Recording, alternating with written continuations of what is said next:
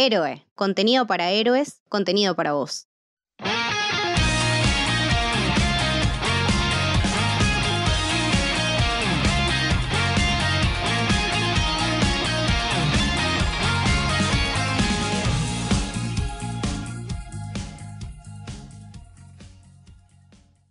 Bienvenidos y bienvenidos al Camino del Samurái. Mi nombre es Mili y hoy vamos a hablar de Bell, la última película del gran, gran, gran director Mamoru Hosoda. Y para hablar de Bell invitamos a Caterina, que ella ya estuvo en el episodio que le dedicaron los chicos a Luca, la película de Pixar, en El Camino del Héroe. Y también hizo una nota muy linda sobre Bell, que después ella nos va a dejar toda la data de donde la pueden ir a leer. Es muy linda la nota. Así que nada, estoy muy emocionada. ¿Cómo va? ¿Todo bien, Caterina? Hola, Mili, ¿qué tal? Todo bien, gracias por invitarme hoy a hablar de Bell, em, que la verdad es una película que me encantó y que me pone muy contenta tener otro espacio más para hablar sobre ella. Así que bueno, aquí estamos. Sí, sí, los espacios no fueron suficientes, Twitter eh, no fue suficiente, uno necesita seguir eh, hablando mucho porque es una película de la que tiene un montón, un montón de cosas para para decir, recién afuera antes de grabar hablamos de que, bueno, las dos las fuimos a ver varias veces al cine. Eh, definitivamente es una película que con las revisiones se le siguen encontrando detalles y cosas siempre hermosas y simbólicas y funcionales a, toda la trama. Eh, ¿A vos qué te pareció? ¿Cómo fue tu historia, tu encuentro con la película? Mi encuentro con Belle fue eh, bastante emotivo, la verdad. Yo la venía esperando desde hacía tiempo, desde que se anunció, eh, siguiendo todas las noticias que salían, como estando al día a día. Y tuve la suerte de hacer una cobertura de prensa, que la verdad mi primera sensación fue pura emoción, ¿no? Llorar desde el principio, como escuchar una canción y ya estar lagrimeando. Después obviamente uno lo lo analiza más críticamente, ¿no? Pero primero llega como, como espectadora y, fue así, como emociones a flor de piel, lágrimas por doquier, sonrisas, fue como todo así una montaña rusa de emociones, tal cual, así. Sí, bueno, y que justamente hablamos de, de, esto, ¿no? Bueno, yo le comentaba a Caterina que la vi tres veces eh, seguidas, todo un fin de semana. Eh, una de las veces que la fui a ver, la fui a ver al IMAX. La verdad que fue una experiencia eh, alucinante.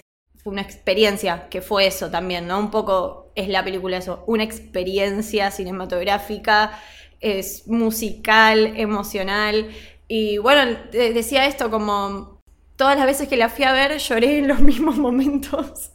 siempre, como que siempre los mismos momentos me hacían emocionar, me hacían llorar lo que dice Caterina es muy real, es una película súper emocional, es muy sensible, te pasa mucho por el cuerpo, por, todas las emociones.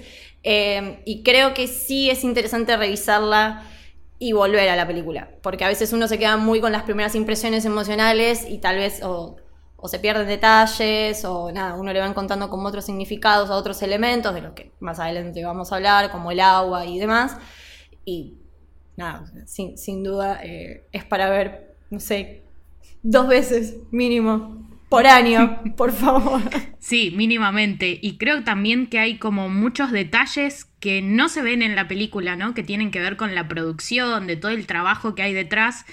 Que, bueno, a veces no se llega a, ver tan claro en pantalla, por más que esté en, todo el laburo, y que, bueno, está bueno también acercarlos a más gente, ¿no? Conocer la gente que estuvo atrás trabajando, cómo fue la producción, ¿no? Como hay una cantidad de cosas que a mí me fascinaron después de leerlas y de investigar un poco. Así que sobre eso también creo que le, vamos a dar un, espacio más. Sí, de hecho, si querés podemos empezar por eso, por la animación, ya dijimos antes, está eh, dirigida por Mamoru Hosoda, director de La chica que salta a través del tiempo, de Mirai, de, todas obras maestras. De hecho, en Bell hay como varios homenajitos a sus distintas películas. La frase final de la primera canción es la frase que aparece en toda la película de la chica que salta a través del tiempo. Hay ahí como muchos guiños a, sí mismo. La productora es la productora Chisu, que es la productora de Josoda. Van con mucho eso de voy a ser mi propia productora y mis propios proyectos. Todas sus películas son de la misma productora. Y sí, para hablar un poco de la animación, eh, nada, todo tuyo, porque es, como, es como tu campo. Bien, bueno, primero, lo que ya sabemos de Josoda es que es hermoso, ¿no? Eh, los paisajes que siempre usa, ¿no? Como todo esto que remite al campo y esos escenarios. Y lo interesante de esta película en particular es que se utilizan distintas técnicas de animación, ¿no? Para ilustrar estos dos mundos que aparecen. Un mundo virtual y un mundo real y que de hecho quienes se encargan ¿no? de, hacer cada una de estas animaciones son distintas personas que también son iguales de grosos que Mamoru Hosoda. totalmente. Eh, por un lado, para lo que es este mundo virtual, está Eric Wong, que es un arquitecto e ilustrador londinense. O sea, no es que vino cualquiera a hacer una ciudad virtual, sino que tenemos ahí ya un, un arquitecto, alguien súper especializado y que tiene una cantidad de detalles que los vamos a ir desglosando después. Y estos escenarios también, los que les comentaba, ¿no? Como estos paisajes de fondos eh, del campo, están hechos por Tom Moore y Ross Stewart, que son de Cartón Saloon que son los responsables como del secreto del libro de Kells, Wolf Walkers, películas que estuvieron también nominadas a los Oscars, no como Bell, no sé, ahí, ahí pasaron cosas. Eh, pero bueno, son como animadores increíbles y que, estuvieron a cargo de, hacer estos dos mundos distintos.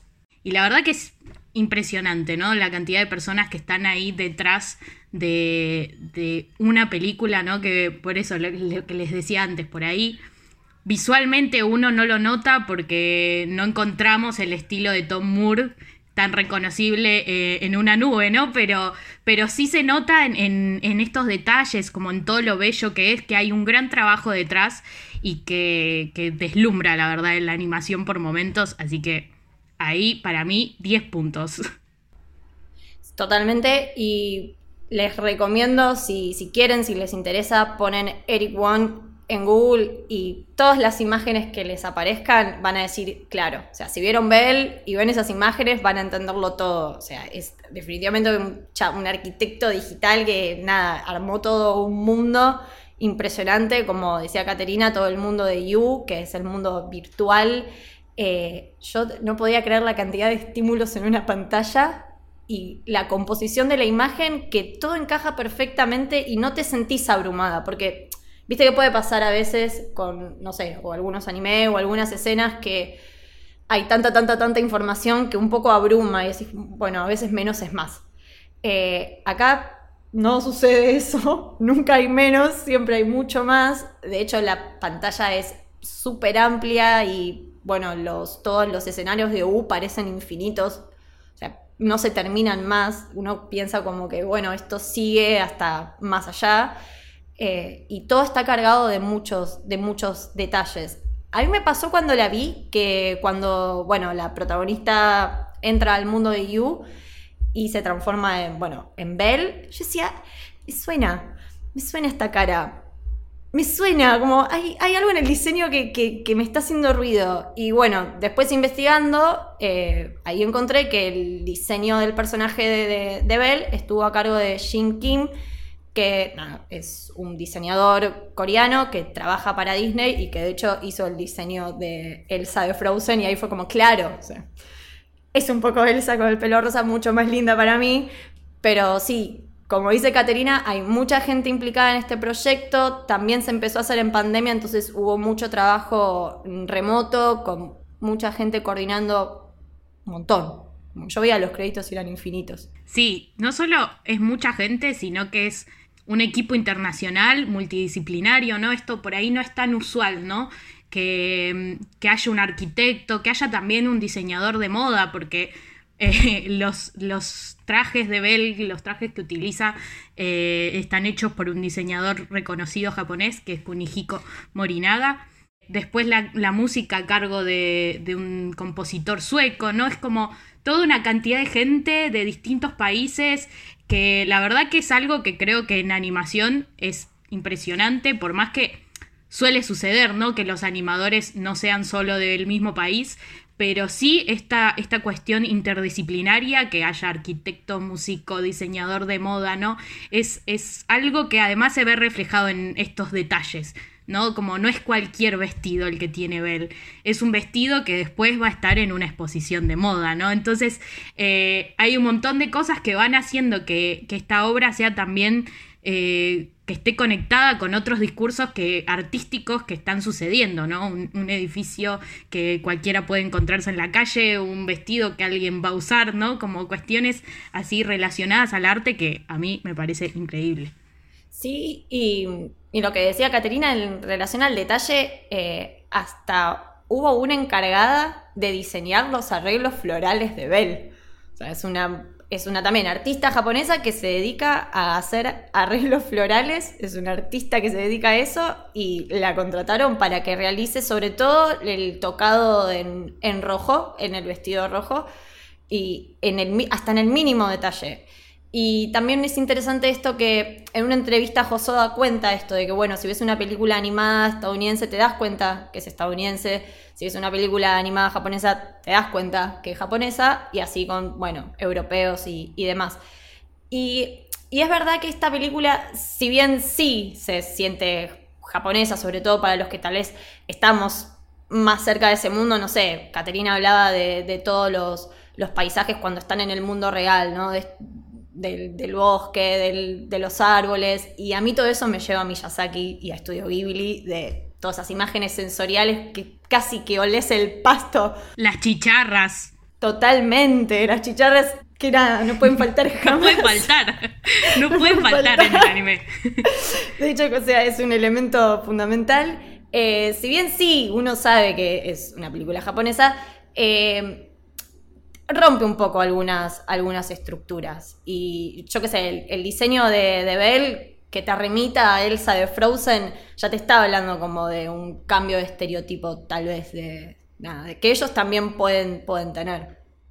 Eh, para cerrar el tema de, la animación, un dato nada, que a mí me, resultó interesante, que, que también José da cuenta de una entrevista como le preguntaban como, bueno, ¿por, por qué sus, otros mundos virtuales en sus otras películas eran como todos tan blancos? Y, ahora no, como que en Bell es puro color, en, bien utilizado, pero hay mucho color. Le decían, bueno, pero el otro era, todo, era casi todo blanco, con cosas rojas. Vacío. claro, muy vacío. Decían, bueno, pero no había tanta tecnología y el mundo virtual tampoco estaba tan desarrollado, entonces no sabíamos cuáles eran las posibilidades. Y ahora las posibilidades son infinitas. Y esto también es importante, me parece, por el, pensamiento que él tiene y, de, lo bueno que puede llegar a ser la tecnología y demás. Que eso también se ve un poco reflejado después en la película, que lo vamos a, hablar después. Y bueno, para empezar un poco a hablar de estos temas de la película, eh, introducimos un poco de, lo que va la historia. Eh, Belle nos cuenta la historia de Susu, una adolescente que vive en un, en un pueblo con su papá, con el que no por lo que nos muestran no mantiene mucho, mucho diálogo, eh, entra en una aplicación que se llama U, que a través de esa aplicación entras como en una especie de realidad virtual, un mundo paralelo, no sé vos cómo lo sentiste, eso que también se puede interpretar de varias maneras. Sí, para mí es, eh, es un mundo virtual, lo vemos en estas diferencias que comentábamos antes con las técnicas, pero que a la vez eh, sigue siendo el mismo mundo, ¿no? Porque si bien ahí eh, todo el tiempo se, muestra y se dice, ¿no? Acá podés empezar de nuevo, no como en la vida real, ¿no? Como un montón de cuestiones así. En definitiva, las personas que están en este mundo virtual son las mismas que habitan el mundo real. Y las cosas que les pasan en el mundo virtual afectan en sus vidas reales y viceversa. Entonces, en realidad, para mí, yo en todo momento lo pensé como, como dos caras de una moneda, ¿no? Como un espejo, porque de hecho, una de las cosas que también mencionan es que en You se refleja tu verdadero ser.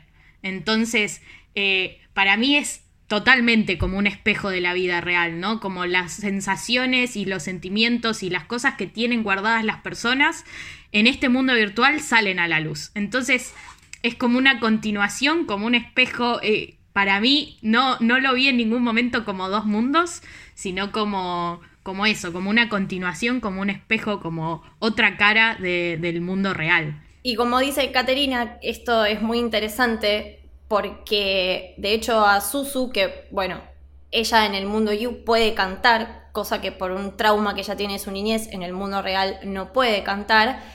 Y una de sus amigas le, le dice, igual mira que a vos te están potenciando lo que vos ya tenés.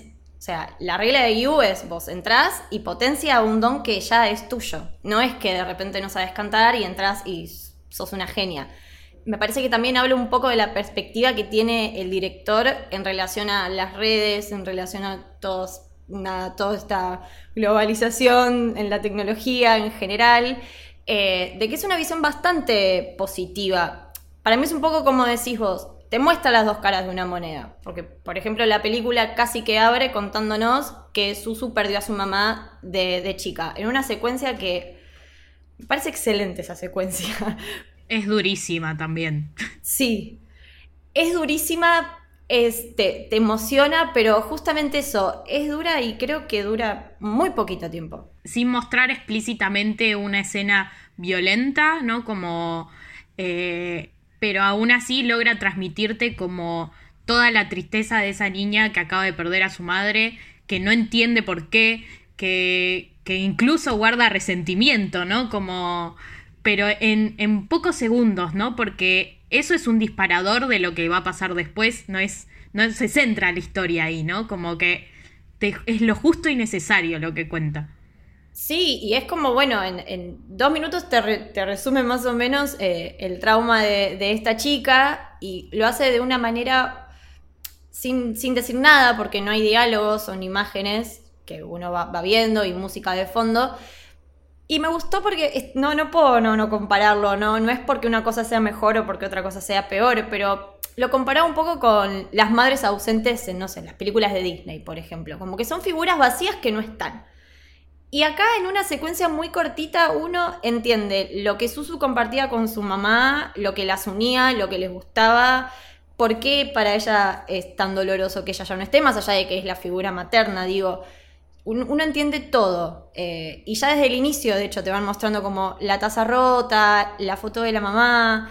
Eh, creo que es eso, hay una construcción ahí de algo que por eso tiene el peso que tiene después, bueno, el final y todo lo demás a lo que, a lo que ya vamos, ya vamos a, llegar. Em, pero también, por ejemplo, cuando la madre muere y, te muestran que, bueno, ella se sacrifica por salvar a, una nena que estaba por morir ahogada y la salva, em, te empiezan a, tirar como flashes de comentarios eh, en las redes de esta mujer que en vez de cuidar a su hija se sacrificó por otro, como comentarios muy crueles.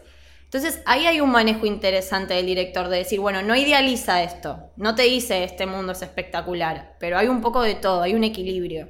Sí, y eso a mí particularmente me pareció muy interesante porque nos muestra cómo Susu desde chica, además, ya está súper expuesta a esos comentarios como haters y, sobre gente que no la conoce a ella, no la conoce a su madre y que ya desde que ella es muy pequeña está expuesta a todo ese tipo de, comentarios en redes, pero también eh, en la sociedad, ¿no? Como pensando en que esto es un pueblo chico de campo, en la cantidad de personas que estaban presentes en la escena. Por ahí todo esto suena muy spoiler, pero les contamos que es parte del plot al inicio de la película. no se preocupen. Em, pero bueno, sí, coincido totalmente en que si bien hay cuestiones positivas sobre, sobre lo que es el Internet, ¿no? Como las redes en Internet, también se muestra esto. Y también cuando uno dice, bueno, se exacerba lo bueno, también se exacerba lo malo. Así como hay un millón de, de seguidores que siguen a Abel eh, hay un montón que también le tira comentarios de hate, eh, que, no la quieren, que la cuestionan por qué canta o por qué no canta, por qué canta como canta, ¿no? Un montón de cuestiones que las podemos ver además cualquier persona que use una red social, ¿no? Alguien se va a encontrar con eso. Entonces, eh, lejos está de la idealización, ¿no? De, lo que es las comunidades en Internet. Totalmente. Y a mí, bueno, en relación a eso, una escena que me pareció como muy graciosa. Por parte, también, ¿no? Tiene unas escenas de humor muy, muy bien hechas, que realmente te hacen reír. Eh, que la amiga de, de Susu, Hiro, que es más o menos la que le hostea todo, la ropa, la música, una genia, hermoso personaje. Su manager. Nada, Su manager, totalmente su manager. Eh, Susu va corriendo y le dice, no, tengo un montón de seguidores, pero más de la mitad me odian. Y ella le dice, obvio, obvio que va a haber gente que te odie. ¿Qué querés? Que todos te amen, tipo, serían todos unos fanáticos muy locos. Y es eso, o sea, es, es, es, real. Siempre va a haber gente que no le guste lo que haces y gente que le guste lo que haces. Y acá en esta película creo que va muy apuntado a eso y se refleja muy bien. Pero también es muy lindo cuando ella hace su presentación en el mundo You y empiezan a caer los comentarios. Y toda la escena fin de esa escena cierre con, con todos los comentarios diciendo: Siento que me la escribió a mí, o sea, siento que me está hablando a mí. Eh, como decir, bueno, hay algo que, que, traspasa, o sea, hay algo que ella tiene que traspasa y que nos llega a todos, a nosotros como espectadores y a los personajes, que es único. Y que solamente falta que ella se dé cuenta que lo que tiene es único. Sí, no sé si es que ella no se da cuenta o que realmente todavía está tan atravesada por el trauma que es como que no puede ni pensar en eso, ¿no? Ya no es una cuestión de si tiene talento, si no tiene talento, es que simplemente no puede hacerlo, ¿no? Como siento que es como que no le preocupa tanto si es buena cantante o no, sino eh, poder cantar, ¿no? Como poder sacar esa voz que viene guardando y que además eh, la vamos viendo a ella que sigue escribiendo música, ¿no? Que sigue escribiendo y lo rompe y como que hay algo ahí que necesita salir, ¿no? Más allá de si sale bien, sale mal, pero ella necesita que salga, ¿no? Eh, y en ese sentido también me gusta, ¿no? Como que no esté obsesionada con su imagen, con si es buena artista o no. Es como poder volver a reconectar con eso que está perdido. Y bueno, más cosas, ¿no? También. bueno, de hecho, una escena que me, me choqueó, me, me, pegó también bastante, como decíamos, como lo de la mamá, que a veces te lo muestra de maneras un, poco duras, cuando ella en el mundo real intenta cantar por primera vez y vomita, casi que se desmaya y empieza a vomitar. Es una imagen muy fuerte y ahí decís, ok, eh, eh, realmente ella no lo está pudiendo hacer. Y cuando vuelve del mundo You, después de su primera presentación, nada, ve que no tuvo mucha repercusión, pero la cara de ella de pude cantar. La, la, felicidad de decir, bueno, me pude sacar un poco esto de, de encima que no sé vos, yo la primera canción para mí está dedicada única y exclusivamente a su mamá. O sea, sí, por supuesto. le está cantando a ella. En ese sentido, justo con esa escena que, mencionabas, ¿no? De, cuando quiere cantar y no puede, a mí me deslumbró el trabajo que hace la actriz de voz, que es eh, Kajo Nakamura, y que es una cantante de rock indie, también japonesa, y a mí me parece conmovedora, porque es no solamente su voz me pone la piel de gallina cuando está cantando, sino que en esos momentos donde no le sale la voz o, que está frustrada y la respiración no la puede sacar, es como siento que transmite tanto. Eh, y me parece increíble además porque, por esto, ¿no? Porque es una cantante, no es una persona que tenga experiencia como actriz de doblaje. Entonces, todo todos esos gestos que ella tiene con los silencios, los quiebres de la voz, transmiten tantas emociones que a mí me, sorprendió bastante justamente por esto, ¿no? Para, por ser alguien que no, tiene tanta experiencia en el, en el, campo de la animación, pero me parece totalmente destacable. Y, lo mismo, ¿no? Que decía, me, puso la piel de gallina en un momento eh, y, hasta me incomodaba, ¿no? Como porque estaba sintiendo esa frustración, esa ansiedad que estaba cargando y era como, bueno, sí, por ahí no te gustó y te puso nerviosa, pero era justamente eso lo que tenía que transmitir, ¿no? Como sí, sí. Ese mal momento que estaba pasando. Sí. Y, en relación a esto, ¿no? del personaje de Susu, de su incapacidad de poder cantar en el mundo real, también nos muestra que tiene una cierta dificultad para comunicarse, que creo que es otro de los temas de la película, el tema de la comunicación, ¿no?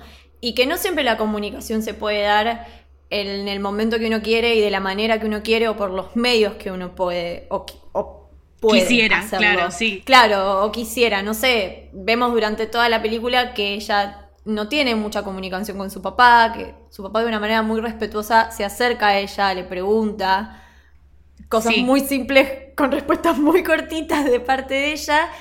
Y bueno, el primer intercambio que pueden tener real es, después lo vamos a hablar mejor, pero es a través del celular, es a través de escribirse de mensajes. Y bueno, digo, también es válido, como que es un poco eso. Bueno, no todos se pueden comunicar o decir ciertas cosas siempre hablando. A veces hay otros medios. Sí, en ese sentido, la figura del padre a mí me pareció muy importante porque es una persona que respetando su espacio está siempre presente, ¿no? Como nunca se rinde con ella. Él sigue preguntando, pero dándole ese espacio de que ella se comunique con él cuando quiera y pensando en lo que vos decías también, ¿no? Como la figura de los padres en las películas, eh, que bien, uno tiene más fresco Disney, ¿no? Pero en general la figura paterna tampoco está, ¿no? Como no solo en Disney, sino en, muchísimas producciones. Eh, entonces, que esté este padre que sigue intentando, que sigue preguntando, que, que mm, está eh, dándole ese lugar para que pueda comunicarse, a mí me pareció como súper importante.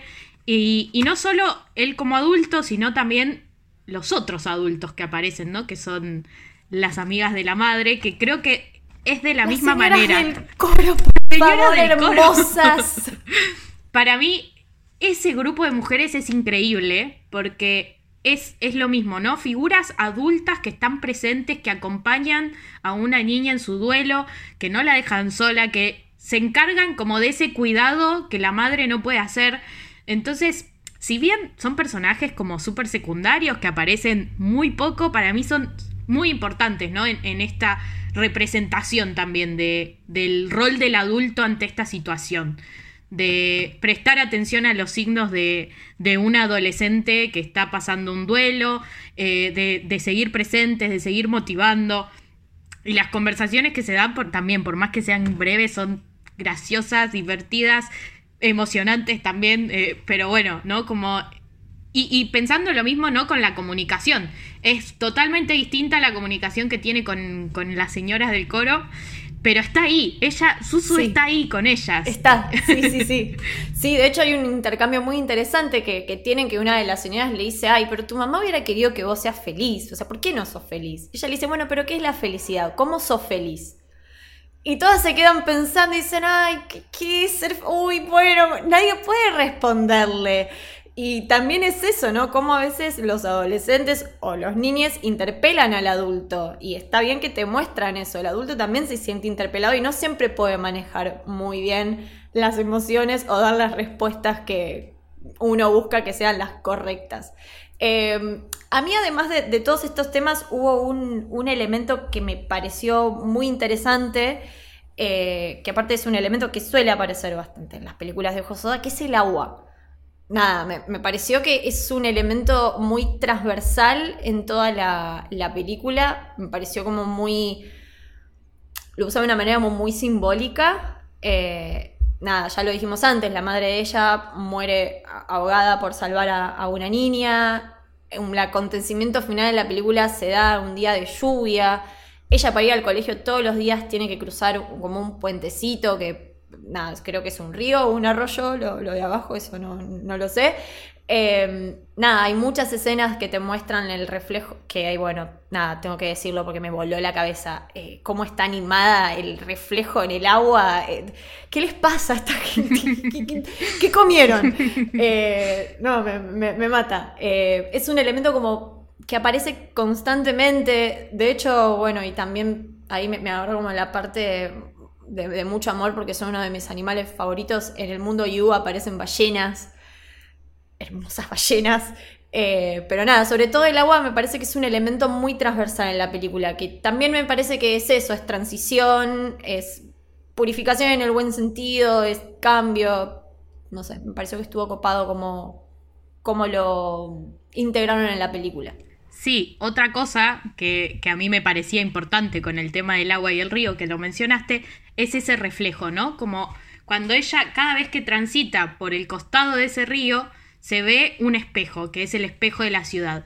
Y esos espejismos también se dan dentro de You y por eso es que, que, lo pensaba, ¿no? Como estos dos universos que en realidad están espejados, ¿no? Como que todo el tiempo se juega con esa idea de espejo. Porque es eh, también e-, el avatar, ¿no? Que refleja lo que uno es y que ella tiene problemas porque dice que su avatar no se parece a ella, sino al de una compañera, pero tiene sus mismas pecas, ¿no? Es como que no admite que esa persona bella puede estar reflejando a sí misma.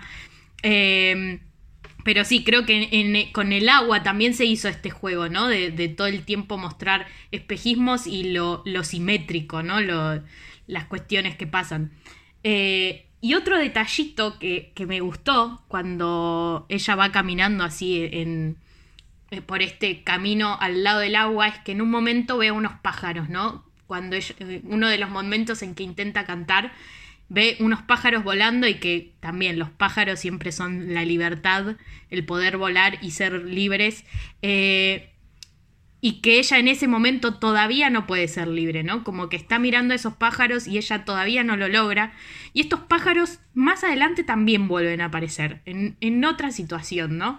Eh, pero es interesante también cómo siendo una película tan directa, ¿no? Porque los mensajes, la verdad es que son súper claros, los diálogos son súper directos, ¿no? Como no hay un mensaje oculto, no hay mucha metáfora, así que uno diga, uy, no me puedo dar cuenta sobre qué se trata esto, ¿no? Es como todo bastante claro, esto es así, esto es lo que quiero que entiendas.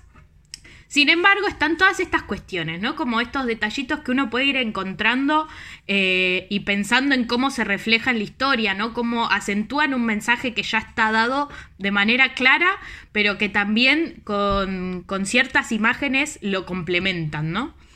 Sí, y creo que por eso también se dice mucho que Estudio Chizu y que Hosoda son como los sucesores de Ghibli y de, Miyazaki, ¿no? Porque también tiene mucho de esto de, no sé, Chihiro es como decís vos, o sea, Chihiro la entendés, la ves y la entendés. Ahora, hurga un poquito más en Chihiro. es un montón más que tal vez lo que se vea, como decíamos antes, la primera vez que la ves, la ves y ya está. La segunda vez puedes interpretar un montón de cosas, digo, la importancia del nombre, la identidad, el el trabajo, el sin cara puede representar 500 millones de cosas en Chihiro. Me parece que también Josoda sigue esta línea súper interesante y que siempre creo que fue lo que enamoró a todos y lo que nos enamoró siempre de Estudio Ghibli, que son, bueno, estas películas que sí, los chicos la ven, que igual yo con Belle tengo mis, mis, reparos con respecto a que la vean niños muy pequeños, eh, pero bueno, porque realmente hay escenas que si nosotros, nosotras dos somos adultas y nos pegaron, eh, puede que a los niños también les, pegue, pero bueno, sí, estas películas dice, bueno, son para chicos, pero nada, nos presentan y nos dan estos elementos que se pueden analizar de miles de maneras y la hacen mucho más interesante. Eh, podemos ir hablando un poquito de, los personajes y en base a los personajes seguimos hablando ahí un poquito de, la trama. De Susu, bueno, ya, ya, hablamos, hablamos bastante. De Hiro, que es la amiga que yo la amo, es un personaje un personaje muy lindo. Me, dio la sensación como que sí es el único personaje que tal vez la sobreprotege un poco, como que le da mucho miedo verla caer, eh, pero está bien porque está bueno que lo, sean todos los personajes iguales, obviamente. No sé si estoy tan de acuerdo con eso. Para mí no es la que más la sobreprotege. Em, ah, me, gusta, me gusta, me gusta. Porque por un lado si bien sí coincido que la protege, es como su mejor amiga que está pendiente todo el tiempo de lo que le pasa, pero también la desafía, ¿no? Como le manda para que se meta a este mundo virtual, eh, la chicanea con cosas así como, bueno, qué suerte que vos no sos tan popular, ¿no? Como cuestiones así, y como que hasta a veces parece mala con su amiga, ¿no? Pero eh, en otro como pensándolo de otra manera, es como, bueno, no la está, eh, no la está tratando con lástima, ¿no? Como la está sacando al mundo, la, está acompañando también, entonces no creo que ella sea la más sobreprotectora. Para mí, ahí hay un muchacho que entra en la cuestión que él sí es un sobreprotector con ella. Hay otro personaje que sí, es verdad, como dice Caterina, creo que lo la sobreprotege un poquito más, que es el cual es re lindo, Shinobu, su amigo de, la infancia, eh, hermoso, es muy dulce, es muy dulce. Me gusta también como esta cuestión de los temas adolescentes entre los personajes, ¿no? Como, bueno, las compañeras que se ponen celosas porque le habló al pibe más popular y cuestiones así que muestran, ¿no? Como, bueno, sí, ella sigue siendo una adolescente, ¿no? Más allá de su vida eh, en, en el mundo virtual, ella es una adolescente con problemas de adolescentes y que también no es que toman toda la historia porque claramente no va sobre eso, no va sobre su vida escolar, pero sí son cuestiones que hacen a, la credibilidad del personaje, ¿no? Eh, que se encuentre con estas situaciones y que, que sin sacar el protagonismo de, la trama principal, van apareciendo así y que también generan situaciones divertidas, ¿no? Como bueno, esto de los celos adolescentes y los quilombos en los que ella no se quiere meter y, las confusiones y por la comunicación también, ¿no? Como hay un montón de cuestiones así que van apareciendo que, me parecieron interesantes, ¿no? En esto de la construcción de, su vida escolar y de su, su personalidad también. Obvio que es más, creo que incluso podemos eh, introducir un poco a otro personaje.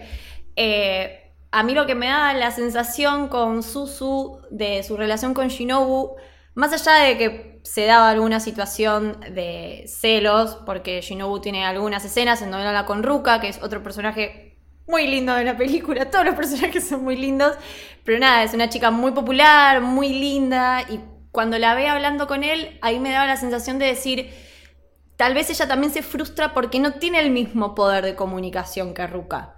Como esto de, bueno, ella realmente, como decía Caterina antes, realmente no está pudiendo hacerlo. No es que no quiere, es que no le salen las, no le salen las palabras. Que de hecho creo que en un momento incluso hasta ella lo dice, como no puede. Eh, y de hecho cuando, bueno, en un momento le llega un, mensaje de, de, Ruka que se malinterpreta porque ella piensa que le, le quiere pedir consejos para eh, confesarse con Shinobu y ella se pone a llorar, ese momento como de frustración, de yo no puedo hacerlo, yo no, no, puedo transmitir eso.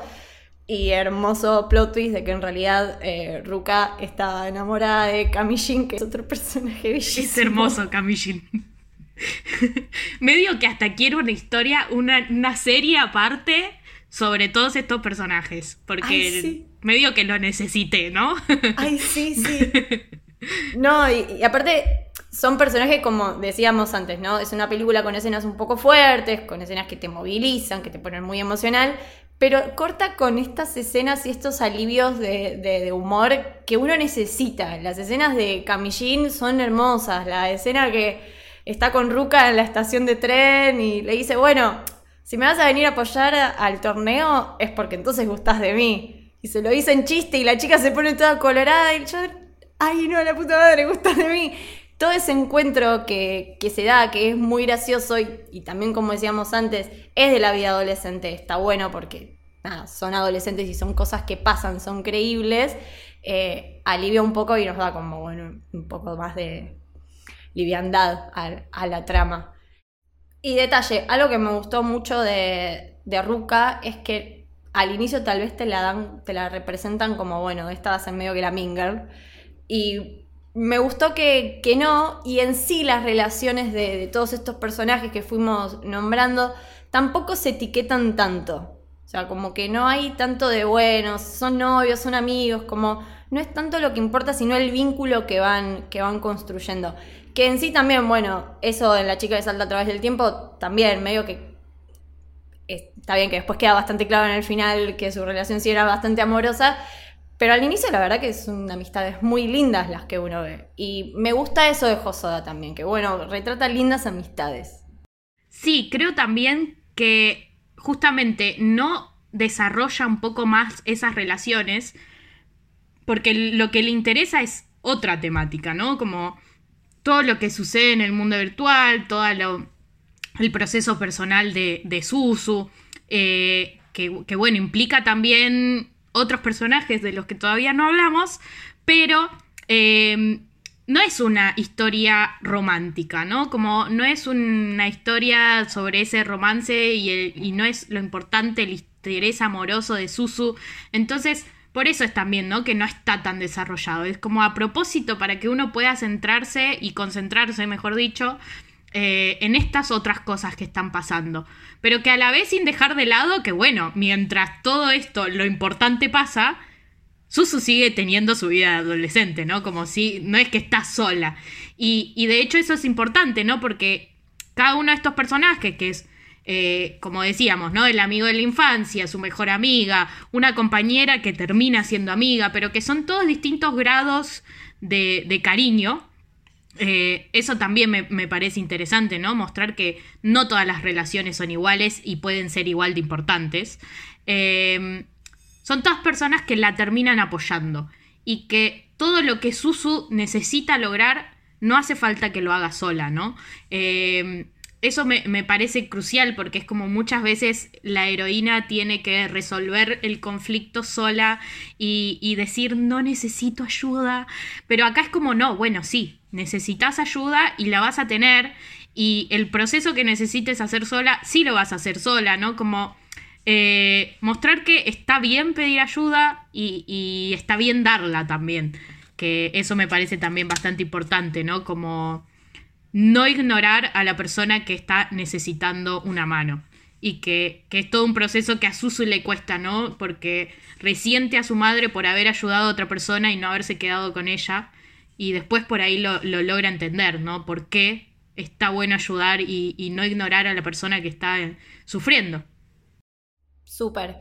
Y en relación a eso, tenemos dos personajes que, no nombramos, que son al inicio exclusivamente del mundo You, que son la bestia, que uno piensa que va a ser el, príncipe de, este cuento, eh, es una especie, sí, bueno, de bestia. Al dragón, también le, dicen a algunos niños que son sus fanáticos, y eso es algo que me parece hermoso, que sus seguidores sean niñez, me parece genial, fue como muy bien Josoda, eh, y que bueno, en este mundo Yu, bueno, él sí, se manda algunas, se pelea con mucha gente, eh, se lo muestra como bastante, bastante violento, y después está también el, ángel, que ella le dice el ángel. Qué detalle, que aparece después, si prestan atención, es el primero que aparece cuando ella canta la primera canción. Es el primero que se acerca y le dice, sos hermosa. Y la primera solicitud de amistad es de él también. Y es tan amoroso, es como el primero en decirle, sos espectacular, sos hermosa, ¿no? Así como tan enamorado, además. Sí, sí es precioso. Es precioso, son eh, totalmente distintos. Es precioso eso porque es como solo tiene cosas buenas para dar, ¿no? Como no es como otros personajes en este mundo virtual que por ahí al principio bardean, pero después se arrepienten y se suman a lo bueno. Él desde un principio es puro amor. Es puro amor. Y es, y bueno, en su forma humana, porque, bueno, vamos a ver un poquito más para atrás, Susu entra en este mundo virtual como Belle y encuentra a esta bestia, a este dragón, que lo quieren encontrar, que lo quieren demascarar, que quieren saber quién es el dueño atrás del avatar. También en toda la investigación esta de quién es la bestia se dan apariciones de personajillos muy interesantes, como la señora Swam, bizarrísimos, que creo que esto también dialoga mucho con lo que decíamos al inicio. También son un reflejo de las redes. No sé, tenemos a la señora Swan, que es esta mujer que eh, se planta toda una vida que no es y que en Instagram pone imágenes genéricas y ella dice que es una ama de casa y en realidad no. Es una persona que en, el mundo You critica, que también la primera vez que Bell canta su tema es la primera en decir, ay, ¿quién es esta? Que se vaya. Como que ya te la muestran así. Después tenemos a un pintor también, que que es un chanta. Que es un chanta. es el reflejo de la fake news, eso me pareció muy inteligente. Eh, bueno, hay todos unos personajes eh, secundarios ahí que van apareciendo eh, y que, que no son simplemente están colgados, o sea, están durante toda la película de alguna u otra manera y son muy funcionales a, la trama. Pero bueno, estos dos personajes, eh, desde donde más nos vamos a enfocar, que son Tomo, que es el, ángel, eh, en su forma de, niño, y Kei es el dragón también en su forma de, niño. Y lo que quiere Susu en el mundo virtual es, bueno, saber quiénes son y ayudarlos. ¿Por qué pensás vos que a ella le nace eso de querer ayudarlo a él?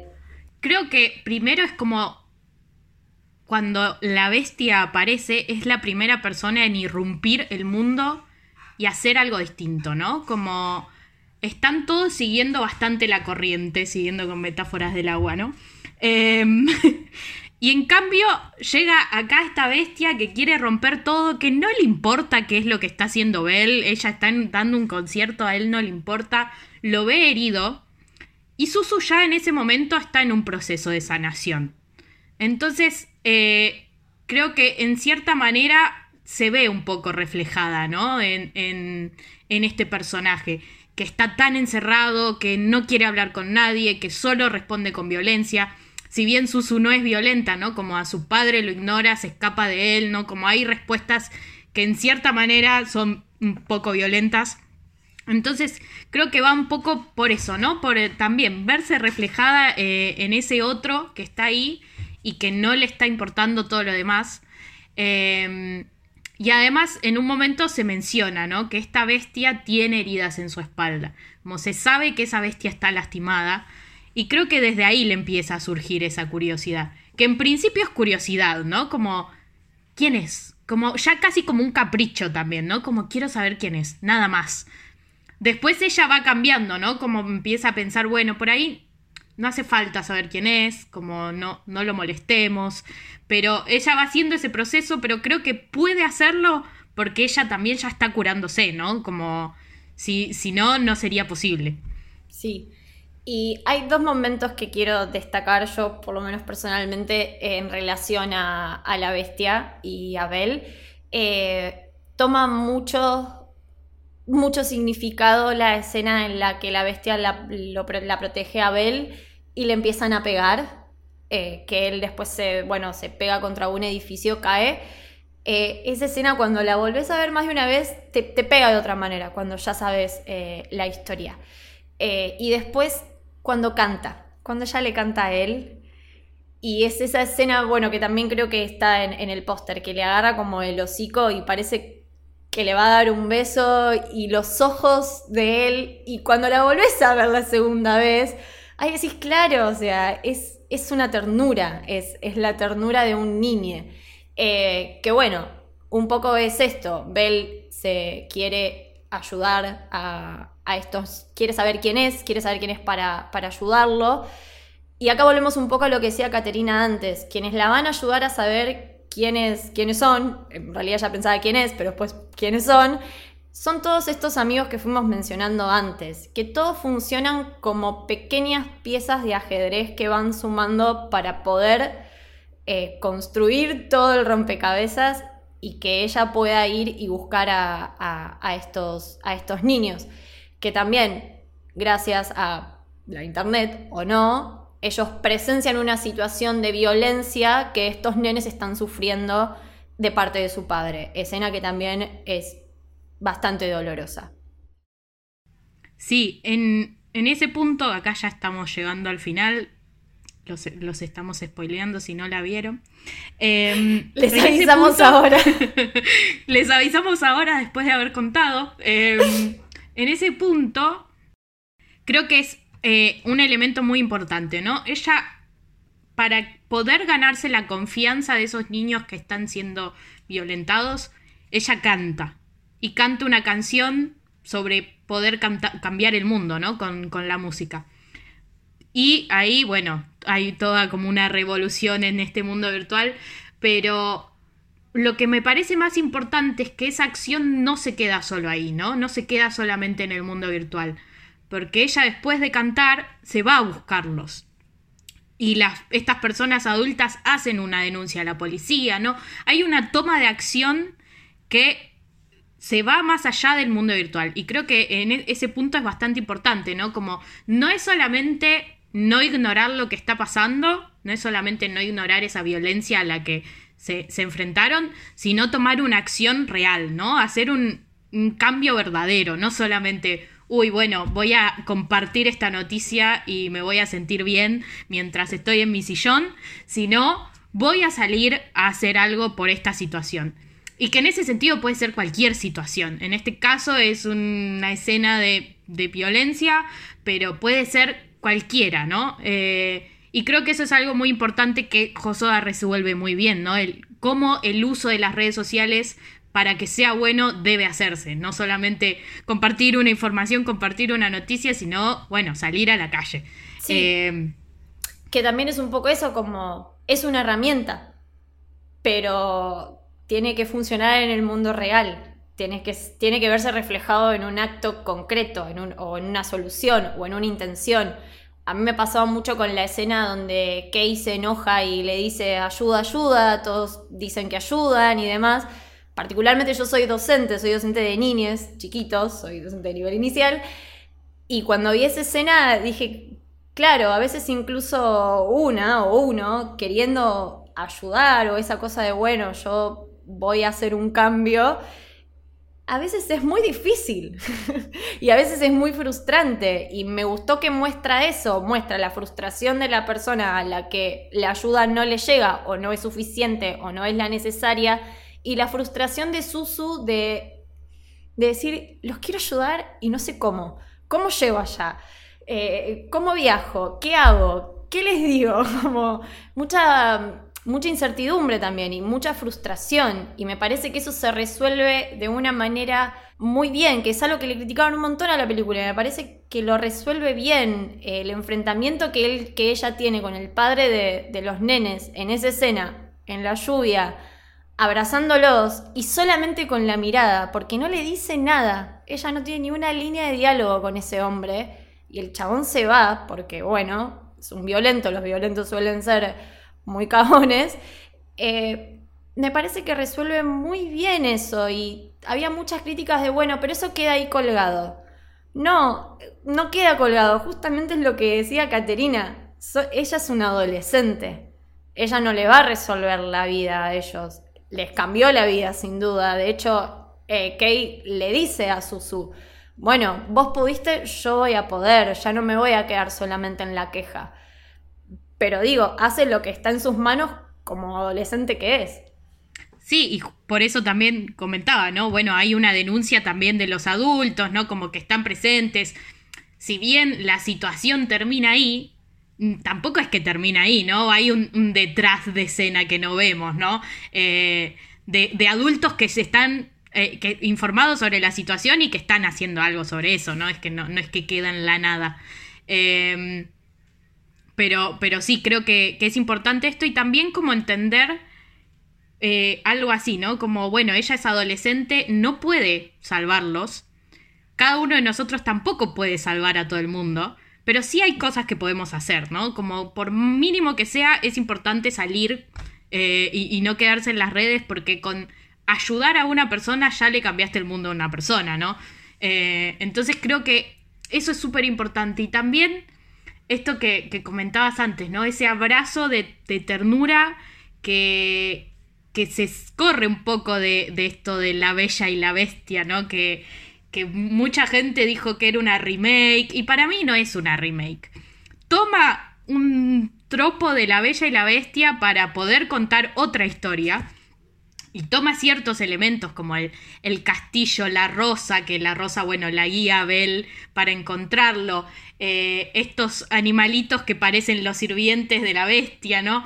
Em, hay un montón de cuestiones ahí que son similares o, que podemos reconocer similares a la Bella y la Bestia, pero que no es la misma historia, pero ni de cerca, ¿no? No, no estamos hablando de una historia de amor, es más como de amistad. Eh, entre ellos y de hecho ese momento también que le dicen que la aman y que le vuelven a decir que es muy hermosa y que es fantástica y ahí es ella, es Susu, no es Belle, no es ese avatar hermoso con pelo largo. Y a, mí me, llenó el corazón también, porque decía, de vuelta, ¿no? Como ese niño es puro amor eh, y cómo, una situación así puede eh, lograr algo tan lindo entre tres personas en este caso, ¿no? No además eso, no estamos hablando de una bella y una bestia, estamos hablando de dos niños y una adolescente. Sí, bueno, la, cuando Tomo le. perdón. Cuando Tomo le, le dice eso, tipo, sos hermosa, como. Nada, es eso, es como dice Caterina, se lo está diciendo ella. Y un elemento que también a mí me pareció muy interesante es que Tomo siempre está vestido de blanco y Kay siempre está vestido de negro. Y, Tomo tiene toda esta aura muy, muy angelical, muy de alienado también, ¿no? Como, bueno, no dejan de ser dos niños que están viviendo una violencia familiar bastante fuerte. Eh, y nada, hay un montón de elementos que tal vez pasamos por alto, pero que después se resignifican mucho, como cuando está en el castillo y hay un cuadro de una mujer y después nada, nos da a entender por la pantalla rota del celular de uno de los nenes que era la madre, como que eh, no hay nada librado al azar.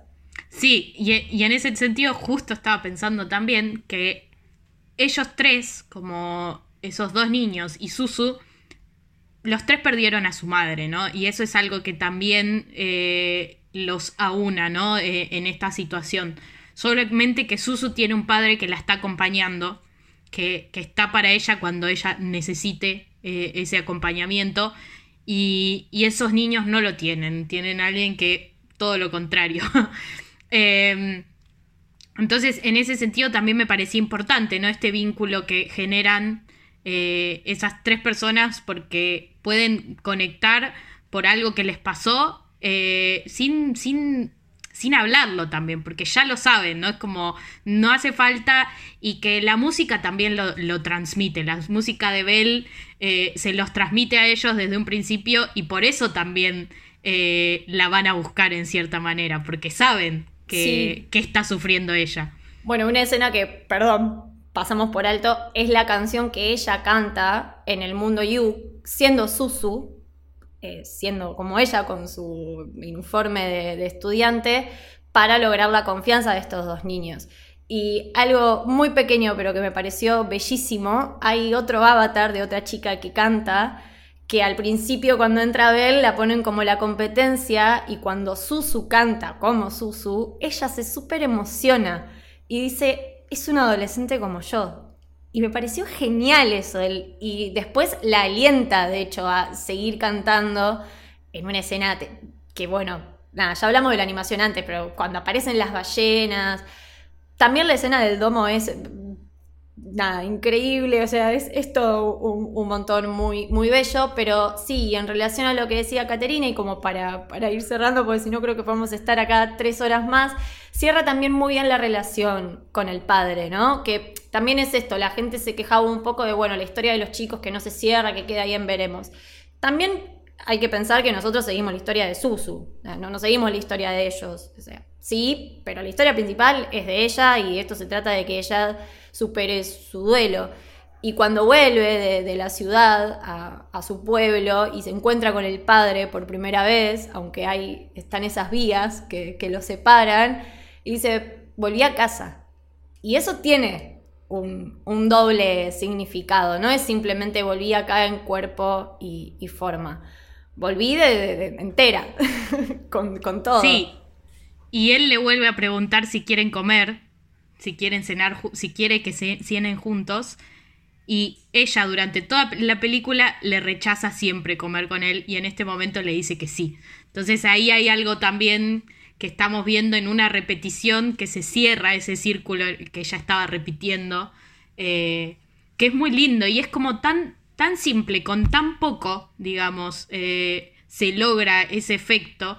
Eh, a mí, la verdad, me me pareció también muy hermoso y muy emocionante. Sí, sí, y que es muy, bueno, eso es muy japonés. Eh, creo que la, en sí el anime, las películas japonesas, tienen estos elementos de que capaz con muy poco te dicen un montón. No necesitan de grandes diálogos o de escenas muy lacrimógenas o de golpes bajos, no sé, lo que hablábamos de antes de escenas tal vez un poco fuertes, pero no llegan al, golpe, al golpe bajo. O sea, de hecho hay muchas que se resignifican. La escena de la madre sacrificándose es necesario para entender después cómo Belle entiende a su mamá. Cuando ella tiene ese impulso de ayudar a esos niños, ahí es cuando ella logra entenderla y supera, y supera su trauma. Y también sabemos que supera su trauma porque el final, que es precioso, que están todos caminando, volviendo para lo que uno quiere creer, la casa, comer todos juntos, están todos los amigos, las señoras del coro, y la invitan a cantar, y ella dice, sí, vamos. Y ahí termina la película, y es como... lágrimas, lágrimas por doquier. Sí, y un sol saliendo además detrás de unas nubes hermosas después de esta lluvia, ¿no? Que se terminó, se terminó esa tormenta. Es como, como bueno, como en, todos los detalles, todo, todo dice algo, ¿no? No, no hay nada que no esté complementando lo que estamos viendo y sintiendo. En un momento vos hablabas de lo sensorial, ¿no? Y, y es que es así, porque lo tenés desde lo que estás viendo, lo que estás escuchando, lo que no escuchás, esos silencios, ¿no? Hay un montón de cuestiones que, que te van dejando ese mensaje y esa sensación eh, de lo que le está pasando a Susu que cierran para mí como desde todos lados. Bueno, creo que con todo esto medio que ya analizamos bastante bien todo lo que es eh, la película. Nada, la verdad es que yo no quería descargarlo por acá también, pero un poco lo voy a hacer. La realidad es que es una pena que no esté nominada a los Oscars. Eh, antes Caterina hablaba de Wolf Walker y la productora con la que trabajó Josoda. Wolf Walker me parece que también se merecía un Oscar que, no llegó. Eh, yo sé que Josoda no necesita los Oscars, pero a los fanáticos nos hubiera gustado un montón, la verdad, eh, verla aunque sea nominada. A mí me choqueó un montón, me hubiera gustado verla, bueno, los Oscars se la pierden. Encima nos hubiéramos perdido alta presentación de alguna canción en vivo. O yo fue lo primero que pensé, como, ¿cómo se perdieron esa oportunidad? Por amor de Dios. Pero bueno, nada, los invitamos igual a, a verla por el medio por el que puedan llegar a verla. Me parece que en cines ya no está más, pero estuvo bastante tiempo. Así que eso está bueno. En plataformas de streaming no sé si la va a subir alguna. Por ahora me parece que no hay mucha info. Pero bueno, eh, Caterina, muchas, muchas gracias por sumarte a este episodio. Eh, decinos dónde te podemos seguir, dónde te podemos leer, dónde se puede leer tu nota. Bueno, primero, muchas gracias por invitarme y darme este espacio para hablar sobre Bell. Eh, también lamentable que no esté en los Oscars para mí, una película que tuvo un récord en ovación de aplausos en el Festival de Cannes, que no llegue a los Oscars, me parece como, ah, bueno, raro. Vamos a dejarlo ahí. Sospechoso por lo menos. Em, y bueno, a mí me pueden encontrar en Twitter como arroba cnielo con doble L y guion bajo al final. La nota la pueden encontrar en Revista Barda, que es arroba revista barda con B corta, en Twitter también y en Instagram. Y bueno, muchísimas gracias por haberme invitado y charlar conmigo. No, gracias a vos y los invito realmente y súper recomiendo ir a leer la nota porque es, muy muy linda. A nosotros nos pueden seguir en Twitter como Camino Héroe y en Instagram Camino del Héroe y a la productora en Twitter Sos Héroe y en Instagram como Sos Héroe también. Recuerden que si les gusta el contenido que hacemos, pueden aportar al Club del Héroe, en el que tenemos un canal exclusivo en Discord donde hablamos de cine, series, anime, noticias, todo. Eh, son 200 pesos por mes, que un atado de puchos o una coquita, no es mucho. Si les interesa pueden encontrar toda la data en el Twitter o en el Instagram de la productora o nos mandan un mensajito por privado y los vamos orientando. Así que bueno, esto fue el camino del samurái, espero que les haya gustado. Bye bye.